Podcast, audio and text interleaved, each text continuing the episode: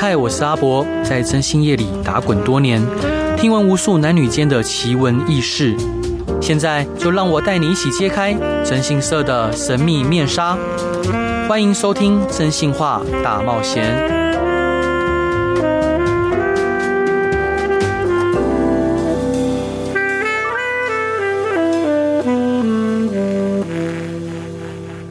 Hello， 各位亲爱的听众朋友，大家好，欢迎回到飞碟电台，收听由我征信社阿宅所主持的《征信话大冒险》。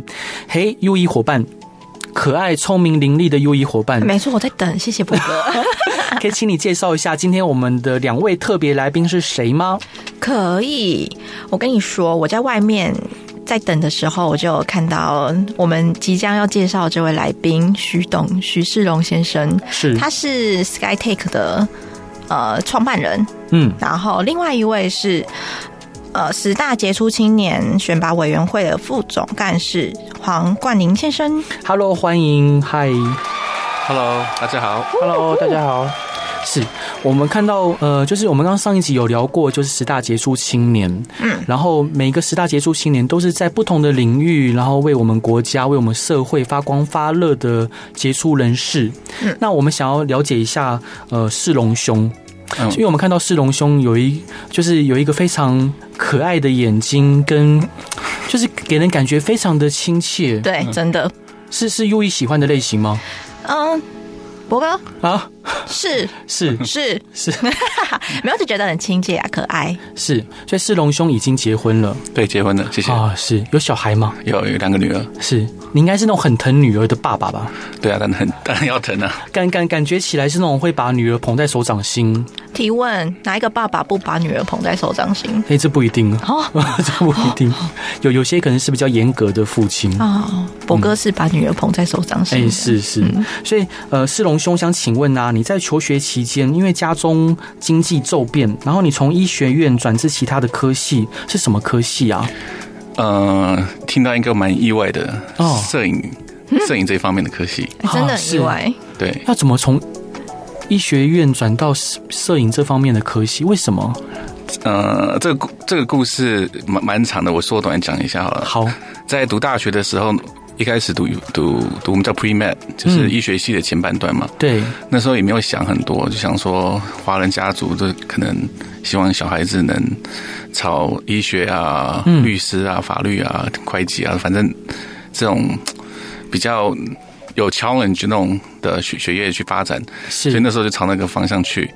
那在求学的第一年，因为家里遇到了一些经济状况，对，因为刚好遇到网络泡沫，所以我们家的餐厅就因此有点很大的影响。对，因为那个时候我们的餐厅是专门给 .com 那种公司专门做餐厅服务的，对，所以那时候大概有8栋。然后7000个员工，有7栋被裁员倒闭啊，是，最后只剩1栋，所以家里就变成说没有办法再经营下去，因为根本就没有客源了。对，所以那时候我还记得我妈跟我说，我们可能学费都付不出来，然后开始欠债。所以那时候开始思考，如果去读医学院的话，大概要花20几万、30万美金才能读完。是，所以要继续读下去，不知道钱怎么去抽出来，想说好那。我就赶快毕业，专心，然后出来找工作，然后开始赚钱帮家里还债。是，所以那时候就找最简单可以转的科系，然后就是摄影系。是，对，就这样子，随便选的，真的是随便选的，哇，完全没有去思考，就是想说赶快毕业就好了。那世荣兄对于没有能继续完成医学院的课程，会感到惋惜吗？或遗憾？那时候不会说惋惜，那个时候你会担心家里比较怎么讲，负担会比较重。对，像我是赶快转系，我弟那时候刚好要准备读大学，对，我弟就是直接去当兵，去到海军陆战队当兵。是，因为他也不想给我家里太多负担。那时候他考进 UCLA 跟 UCLA 他都没有去，就直接去伊拉克打仗。是，对，那我弟都这样子，我也相对的想说赶快毕业，帮家里还债。所以其实很多听众朋友或者你说青年人，他可能遇到一些家庭的巨变的时候，他可能不知道该如何是好，或者他觉得他的人生可能前景变得暗淡了起来。对于这样的青年朋友，你有什么样的建议可以给他们吗？其实很多事情，怎么讲，危机应该就是一种转机吧。对，所以有时候要正面思考，就是想说，哦，你遇到问题的时候要怎么样去用更冷静的方法、更客观的想法去面对。嗯、所以没有必要说一定就是怎么讲，很 depressed。对对，我先讲，我中文是小学4年级，所以我要用4年级的回答给大家，所以沮丧。对，嗯，所以就是比较沮丧一点。嗯，所以我觉得对遇到问题的时候，你不用去很负面的去想，反而去想说这个时候我该怎么样去改变自我，怎么样去面对挑战，然后去把自己变得提升更高。对，往往在这个过程中你会得到一些意想不到的事情。是，所以世龙兄那时候因为遇到网络泡沫嘛，然后家里的经济出现重大的问题，那时候您跟家人花了多久时间才从这样子的巨变中恢复过来呢？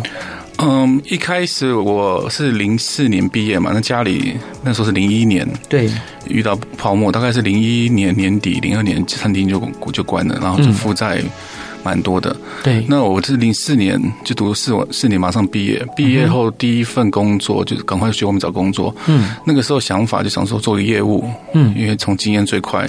然后可以得到很多佣金，希望能得到佣金来帮家里还债。是，然后做了第1年，我还记得我帮那时候做的是那个 digital 框画框，那个相框，是那个时候算是蛮热门的产品。嗯，帮一家中国公司在美国推广，那时候很努力的拼，到处飞，然后进到全美大卖场，每个都什么 Costco、Target、Best Buy， 我都。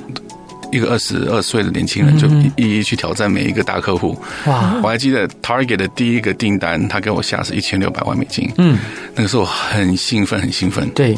然后回到公司拿订单给老板的时候，我拿到一个订单，然后还记得老板那时候跟我说，我们没有办法 fulfill 这张单子。啊？为什么？因为他们财务没有办法接这么大的订单，哦，所以那时候我就没有想。那时候当然是很也是很沮丧了，就说哦。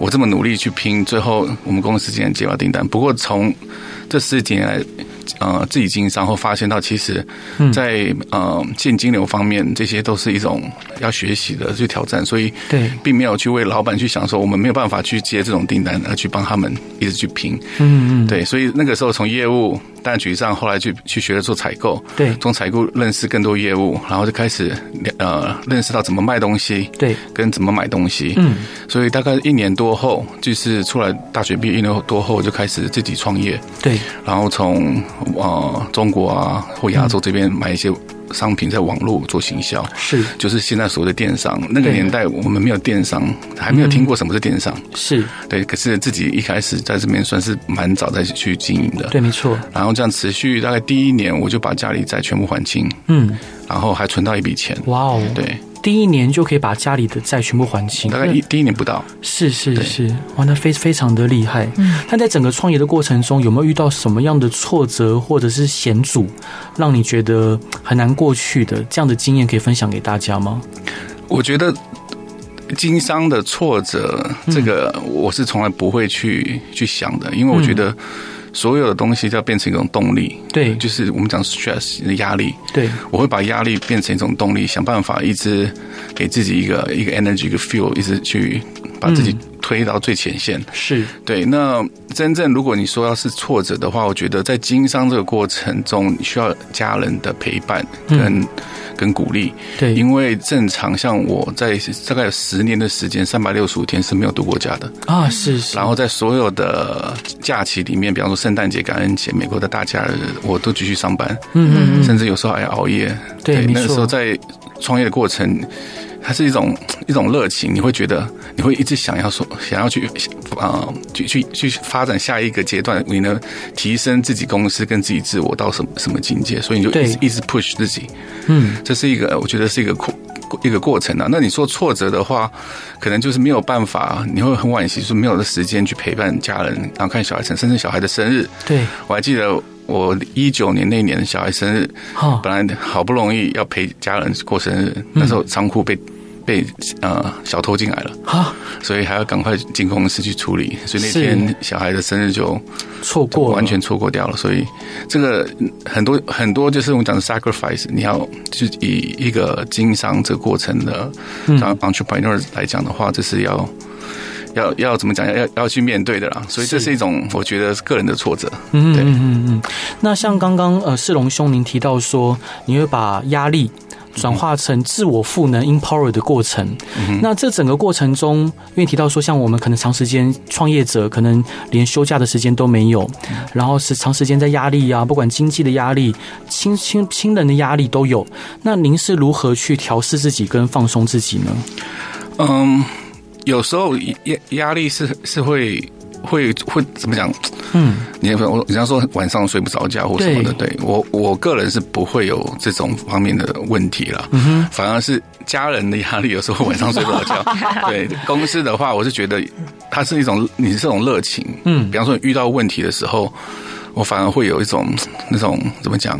一股气上来，会想要说哇，我怎么样去挑战把这个问题解决？对，像疫情的时候，那个时候在经商的过程中是从来没有遇到，教科书上也没有教过，没错。你 YouTube 那种短片也不会教你怎么去面对疫情。那时候面临到什么政府强迫公司关门，对你连开都不能开，然后你的客人全部不能采购，你运输卡车也叫不到货，对，连最基本的像 UPS、FedEx 这种送包裹，你就想现在像虾皮这些完全都没办法交货，那你怎么去营业？做以电商来讲是不可能的，对，所以那时候你就要去想把这个危机怎么样把它作为转机。其实这一些这种动力，我觉得很多人说经商不是你生下来就会的，对，我觉得你反而是一种你要对问题的思考逻辑怎么去面对，对，怎么样去自我挑战。我觉得其实每一个人都可以经商，可是你的方向一开始是错误的话，可能就没有办法怎么讲让生意走入正确的轨道。是，好，那伙伴这一段你想分享给大家的歌，刚好也是我很喜欢的一个团体 Savage Garden 的，你要分享的歌是什么歌呢？是 Savage Garden 的 Truly Madly Deeply， 这是我在婚礼上选的歌。那这一首歌其实用意那时候也没有想到那么远，其实就是把自己提升更好，让你爱的人会爱上你这样子。对，所以那个时候就觉得这首歌蛮好听的，然后想说可以怎么讲让自己变成更完美的人。对，好，我们一起来听世龙分享的这首歌。Hello， 各位亲爱的听众朋友，大家好，欢迎回到飞碟电台，收听由我真心是阿宅所主持的真心话大冒险。今天邀请到的伙伴是十大杰出青年，他同时是 Skytech 的执行长徐世龙先生。嗨 ，Hello， 大家好。还有我们中华民国总会国际青年商会十大杰出青年选拔委员会的副总干事黄冠霖先生。Hello， 各位大家好。嗨，慧兄你好。还有我可爱、幽默、风趣又善良的伙伴如意。哎，谢谢博哥。大家好，我是尤怡，我有点郁症乏力，讲不出。不过每次都是同一个形容词，我下次换一下，要改进，马上改进，谢谢。是，那我们提到改进，那我们改进的过程其实是非常不容易的，尤其对企业来说。想请教说，徐世龙先生，像你2021年你创下美金2亿4千万的营收。那在疫情的冲击之下，你要如何成长营收？这是怎么办到的？因为你刚提到上一段提到说，其实包括物流、包括可能供货或者是原物料的供给上面都出现问题，你是如何去扭转这个逆境的？回到刚刚讲的那一些，其实一开始我讲没有教科书这一些，没有任何人可以教导，甚至没有前辈可以去，然后你去问政府也是一问三不知，没错，对，所以那个时候它是一种新型的挑战，可是让我觉得这是一个也有更我自我挑战的一种动能，所以那时候我的做法其实就是第一就是先怎么让工厂正常运作，对，那正常运作的话，美国那时候要申请，就是你是我们叫做 essential business， 对，所以那时候我们是朝电脑就是 work from home 这一块去申请的，所以我们是刚好就是 qualified 在叫做 essential business， 所以你要去思考你怎么把你公司转变成政府认同可以开业，对，好，那开业是第二个问题，你开业需要口罩，没错，那个时候是完全买不到口罩，嗯，所以那时候我们要用各式各样的方法到处寻找口罩啊、医疗物资啊，然后甚至你要清洁环境啊，然后怎么样把员工。比方说排的不能靠太近，所以在生产线上，比方说人与人之间要怎么样做一个隔离，对，然后怎么样排班，做到24小时7天营业，要错开所有的营业时间。如果有一批人，比方说中奖了，因为你要全部隔离，你要给他们薪水，没错，停止之后还给他们薪水，对，所以你要怎么样去做这些变动，这些都要去做一些你当初没有想过会遇到的问题去做一个调整。对，那再来就是怎么面对客户端。那客户端有很多，其实他们是要开始只能进医疗物资，他是无法去进，比方说电竞电脑这一方面。嗯，所以我们要改成变成自己零售，所以方向要整个完全改变。那到中疫情的时候，比方说到2020年底、2021年开始有点开放的时候，那个时候大家的想法就是把自己所有的产品物资在自己的网站卖，然后将自己利润提高。对，那个时候我的想法其实要把这种获利的方式要去改变，所以那时候我在疫情更新的客户，让我们产品能在那个时候用最短的时间内打通全北美市场。是，因为那时候大家买不到产品，所以大家都在找物资。没错，所以我那时候就变成全美所有通路你能想到的 Best Buy 啊、Costco 啊，对，然后现在过完疫情然后。那全部打通，变成我们只要维持最低的他们的采购订单，我们也可以继续维持下去。是，哦，这是很不容易耶。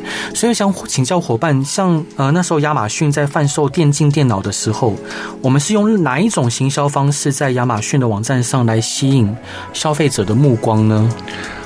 行销方式有很多种。那回到就是我做电竞电脑之前，讲一个故事好了。我在开始创业的时候也对网络什么不懂，所以那时候我就是找产品，然后网络上开始卖，找只要能卖得掉的东西，有能获利的产品。然后到了11、12年的时候，我是在做有点像 consultant 的工作，帮很多品牌就做网络怎么做。然后教他们怎么做网络行销，尤其在亚马逊这一块。是，也到16年我创了 Skytech， 就是用这个行销方式，想说自己该是时候创自己品牌的时候。没错，所以那时候就创了品牌。然后我那时候也帮大概有80多个不同的企业、不同的领域，你能想象到的，从家庭用品、生活用品、电子业，是，然后甚至还有情趣用品，什么都有，我都有帮各式各样的产品去做行销，然后也学到很多。所以其实你不需要对一个产品很懂，你只要懂得怎么样让这产品卖得掉，这个才是这个重点。没错。所以我到今天为止，我还没有生产过，自己还没有组装过一台电脑。哇，对，可是我卖了大概有60万台的电脑以上了，而且世龙兄也不打电动。对，我其实蛮意外这件事情的耶。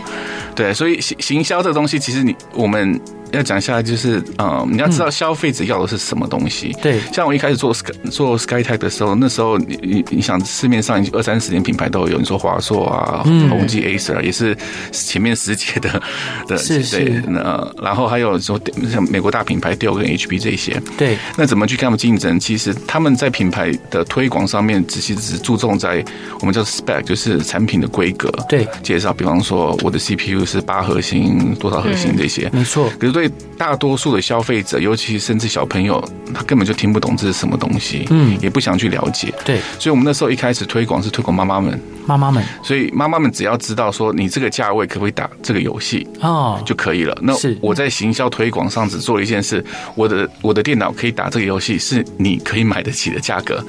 那人家就没有价格去争议这一方面的问题了。是，所以我们就从那个时候，在最短期大概2年内，就在8至15岁全美。大概35%的市场打通了，就是8至15岁35%的人都是买我们家的电竞电脑。哇，这是一件很不容易的事情。那我们知道说，很多电商与竞业间会以销价竞争的方式来抗衡。那世龙兄，你认为要如何才能让自家的商品不被销价竞争，然后又能让消费者甘愿去买单？这个问题很好啦。那有时候应该讲，你要先，像我入行的时候，我们是先挑对行业，对，就是不要太恶性竞争的行业。我现在做个比方好了，因为早期有，比方说做蓝牙耳机的人，找我做行销，那么怎么样推广蓝牙耳机？那时候你去亚马逊搜寻，光是蓝牙耳机这个关键字，对，就将近有10万个产品出现。哇哦！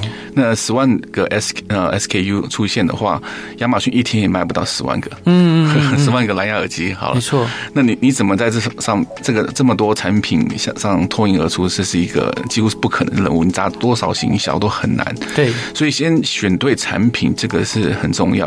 嗯哼 ，OK， 那。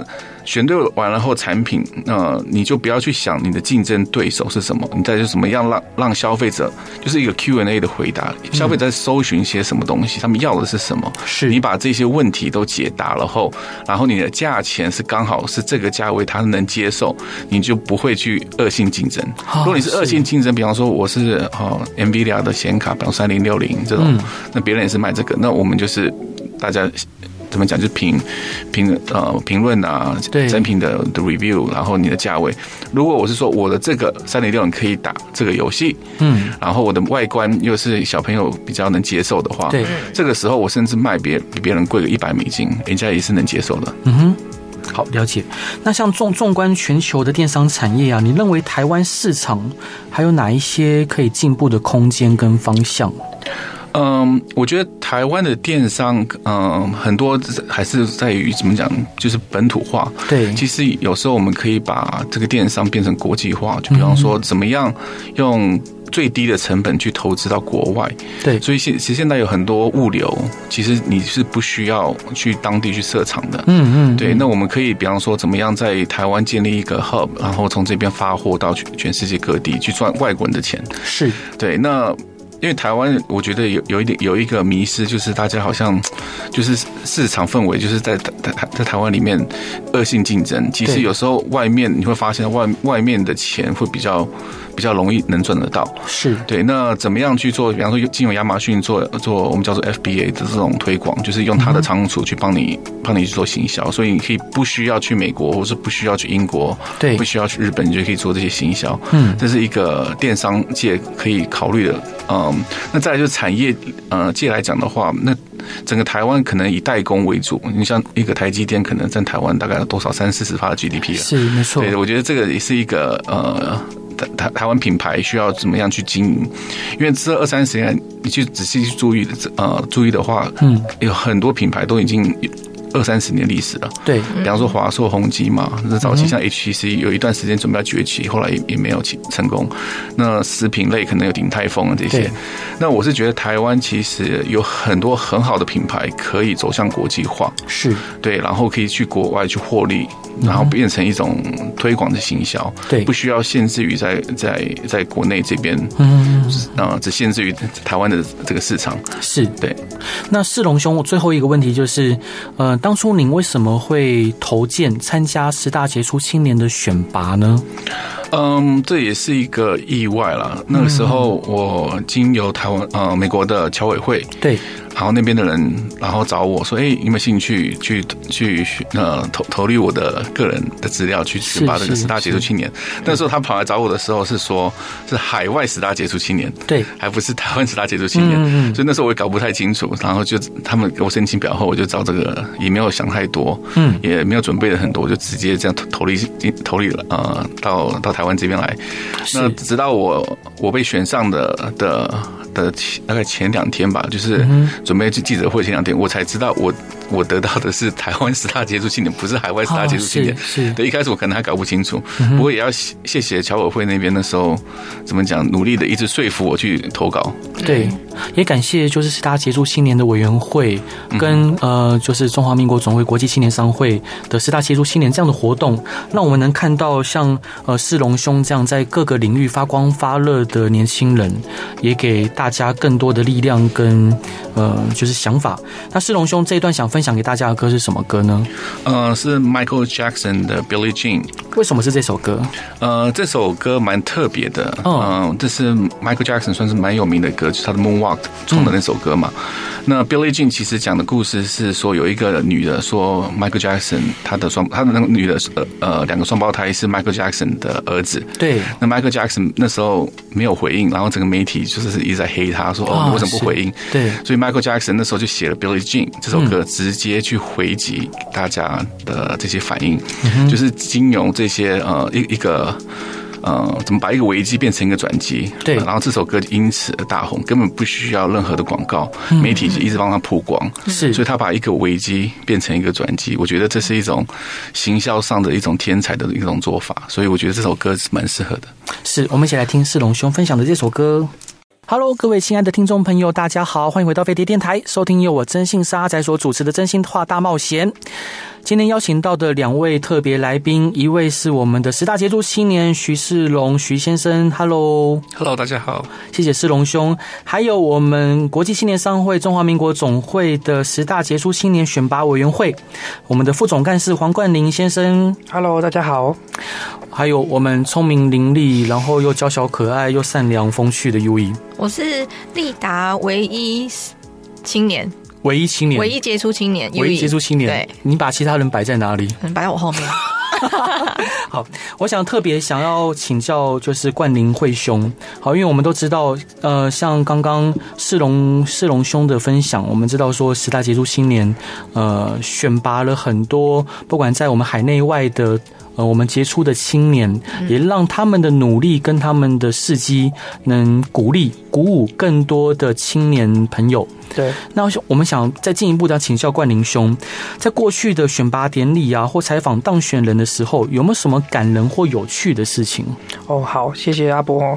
就是其实我觉得十大杰出青年真的是非常一个正面的一个组织啦。那其实我们过去那么多选拔啊，我会把它定位在就是大部分的故事都很像是我们小时候玩那个 RPG 游戏，有没有勇者励志型的？就一开始好像都是遇到等级很低，然后都会逐关挑战魔王，然后其实都会遇到一开始初始条件都不会太好，没有一开始就练到绝世武功或者有很多宝剑这样，然后他们都能够一路克服，最后就是能够击倒最后的大魔王这样。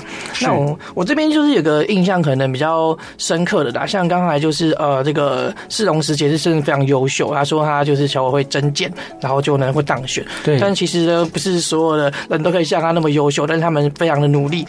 例如说，在第59届，有一位师姐是魏瑞婷师姐，其实她投件了3次，这样三次。那为了要证明，就是也想要给她妈妈看。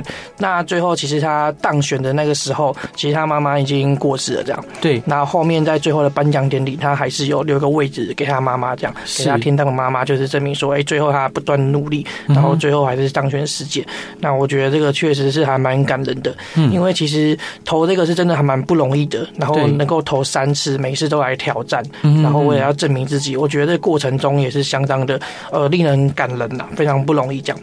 那也不是只有他投3次啊，其实有些很优秀的师姐，所以我们都觉得他是非常优秀的，但是他也是透过不断的投件，然后达到这样。那我觉得这是里面我觉得算是有非常多感人的故事啦。那我觉得这是其中一段，我觉得个人印象算蛮深刻的部分。是，谢谢。那冠霖兄，你自己为什么会加入青商会这个组织？哦，好，我青商会是只收18岁到40岁，我自己是在国立政治大学大3的时候加入青商会的。哦，算蛮早的。对，所以我今年应该16年了。哦，是是是，对对对。然后我是当初加入的时候，是因为我们青商会有青商三宝嘛，就是奥瑞冈辩论比赛，还有金口奖演讲比赛跟会议规范。是，那我当初是为了打奥瑞冈辩论，所以参加青商会。那坦白说，那时候也不知道青商会是怎么样组织，因为我还学生嘛，我以为他跟我学校社团是一样的，然后是个打辩论的社团。对，后来发现是个误会嘛，所以我加入了我们这综合的国际青年商会之后，其实我过了7年才打第一场比赛，因为辩论比赛要3个人，对，没错，然后加入没有人打哦，那时候没有人组队，对，所以我就等到就是其他队友进来，是，那会长们、前会长们也没有放弃我，因为我很年轻啊，所以我就一路中间还有去当兵这样，对，然后回来。那我是在2015年，我是2007年加入，对，然后2015年开始打辩论，是，然后在2018年拿奥瑞冈全国冠军，是，对，然后就是2019年在当奥瑞冈全国推广委员会的主委这样。所以我当初真的是为了就是青商会的训练自己这块，然后来加入青商会这样，跟一般人就是可能为了一些不管是商业上啊，或者交朋友啊，比较不太一样。对，那我那时候有个趣事啊，就是我那时候是想说，这个社团应该跟我学校社团一样，所以应该是一年缴300块那种。后来加入之后发现一年要缴1万多，所以我那时候是萌生了要退出之意，我想说那等我长大，对，等我长大之后我再来参加这样。好，那因为前会长他们可能也觉得第一次遇到自投罗网这么年轻的学生，所以他们就想说，给我分期付款，我们的会费是12000，那给我一个月1000。哦，其实也没有少收，你知道吗？对，加起来还是12000。这个前辈还是蛮会算的。对，但是他的例会就是说，我们是注册都要缴钱。那他说，我就学生都不用缴钱，是，所以我每个月都很认真去吃，每个月都很认真去学习，这样。对对对，也感谢他们。那特别要跟听众朋友报告，就是每一个分会的会费都是不太一样的。对，好，当然，每个分会有它的文化跟它的传承的方式。是，那这边想请教世龙兄，当选10节之后，对您的生活跟事业有什么明显的变化吗？理论上来讲，因为我现在还是住美国嘛，所以在美国这方面可能对时节这方面不是很了解。不过在业界里面，大家据说这是听到我说我得到时节这一方面，当然也有得到恭喜啦。那在台湾的这边的供应上来讲的话，其实帮助是蛮大的，因为对很多厂商对我的信任度，这个我们讲信用是提升蛮多的。对，那甚至也有找也有很多厂商希望做一些合作伙伴，对，甚至去找一些不同领域的投资，经由得到时节这一方面的名声去推广不同领域的产品啊。或是产业，这一方面是有蛮多的，我们讲 inquiry， 就是很多这方面的人来找我。那在家人这方面，当然这是一种荣耀啦。对，那一开始我也没有想这么多，说我会得到10节这么荣誉的奖。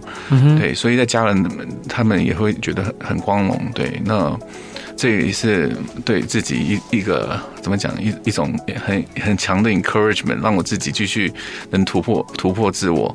那当然，我是希望借由这次得到10节，然后呢，希望能帮助更多年轻人。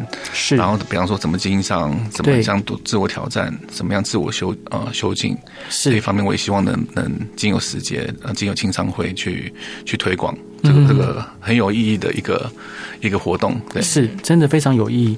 这边想要特别请教冠霖兄，就是我们知道青商会这样子的一个组织，其实长期以来，其实推广的活动不只是我们师大杰出青年的活动，对，还有像擦亮世界的角落，对，还有其实早期我们中国小姐的选拔，其实也是由青商会所办理的。那当然后来停办了嘛，因故停办。在青商会对你来说，它有具备什么样的意义呢？我觉得青商会的宗旨呢，就是训练自己，服务人群啊，对，然后青年领袖嘛，然后领袖摇篮这样。那我觉得，因为我觉得它跟其他的社团有个最大差别是，它有限制年龄，18到40岁的年轻人。对，那坦白说，18岁到40岁的年轻人到底能做什么？如果真的要比在财富上，我们可能比不上其他的社团，像他们可能都创业非常的久，然后也非常的成功。那我们人比较年轻，那在学识上、在经验上，肯定也是相当不足。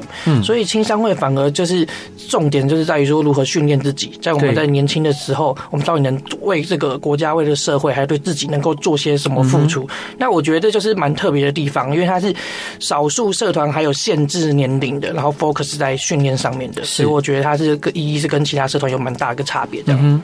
其实我们以前在聊天的时候会开玩笑，就是青商会是唯一一个会自我毁灭型的社团。对，往程度上也是。对，因为到40岁就强制 OB 嘛。对，那等于说如果没有新血加入，那这社团就势必会逐渐的自己给自己制造危机的社团这样。是，没错。然后当然我们有很多有关于青商会的笑话。那副总干事想请教您，就是想跟听众朋友说，像今年2023年的十大杰出青年的投件方式跟相关资讯，可以提供给大家吗？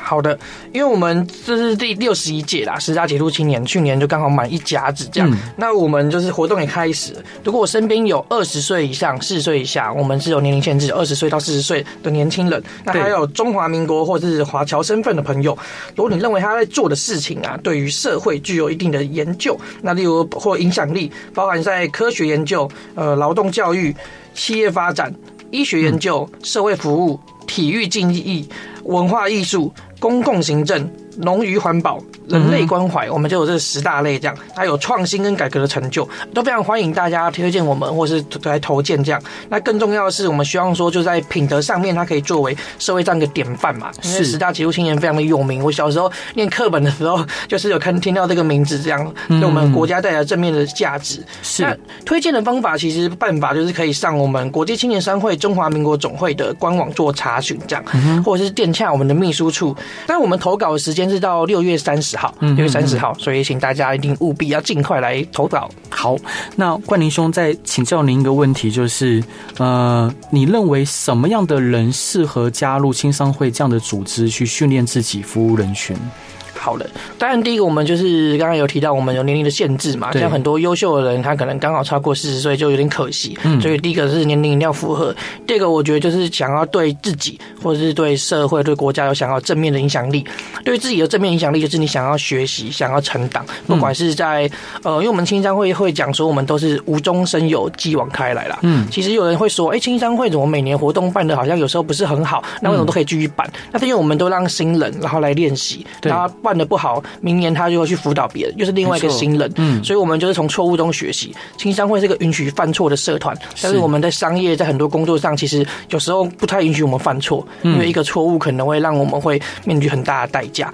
但是透过青商会，我们可以允许自己犯错，然后我们有很多对于社会和国家有公益有正面的影响力。所以我觉得想要发挥自己正面影响力的年轻人都非常欢迎加入青商会。真的感谢我们副总干事黄冠霖先生的分享。也今天感谢就是世龙兄，为我们分享很多不管行销上啊或创业上的点点滴滴。同时您提到说可能家庭遭逢巨变，但是你体恤家人的辛苦，然后不断的努力，然后开创一个新的愿景，也改变家里的状况。那黄副总最后一段想分享给大家的歌是什么歌呢？那个小鬼黄鸿升的《扛得住》。为什么想分享这首歌？因为其实也是我去年担任会长的时候，交接上任的时候，就是选的歌啦。那我觉得人生有一种苦是那种说不出来的苦，这样。那人生其实也是起起落落。那我觉得大家都是非常的不容易。那我希望不管如何，我们用生命影响生命，让大家都一起到扛得住，这样。哎，好棒的说法，果然是奥勒冈冠军啊！是。那优以听了之后会想要投入青商会的学习吗？我会想要去创业，我先去创业，是吗？先加入，然后再创业啊！我犯错也不会被骂。你在老板面前讲要创业，好意思吗你？很可爱吧好，感谢就是两位今天的分享，让我们一起来听黄鸿升这首歌。大家晚安，拜拜，拜拜，拜拜，拜拜。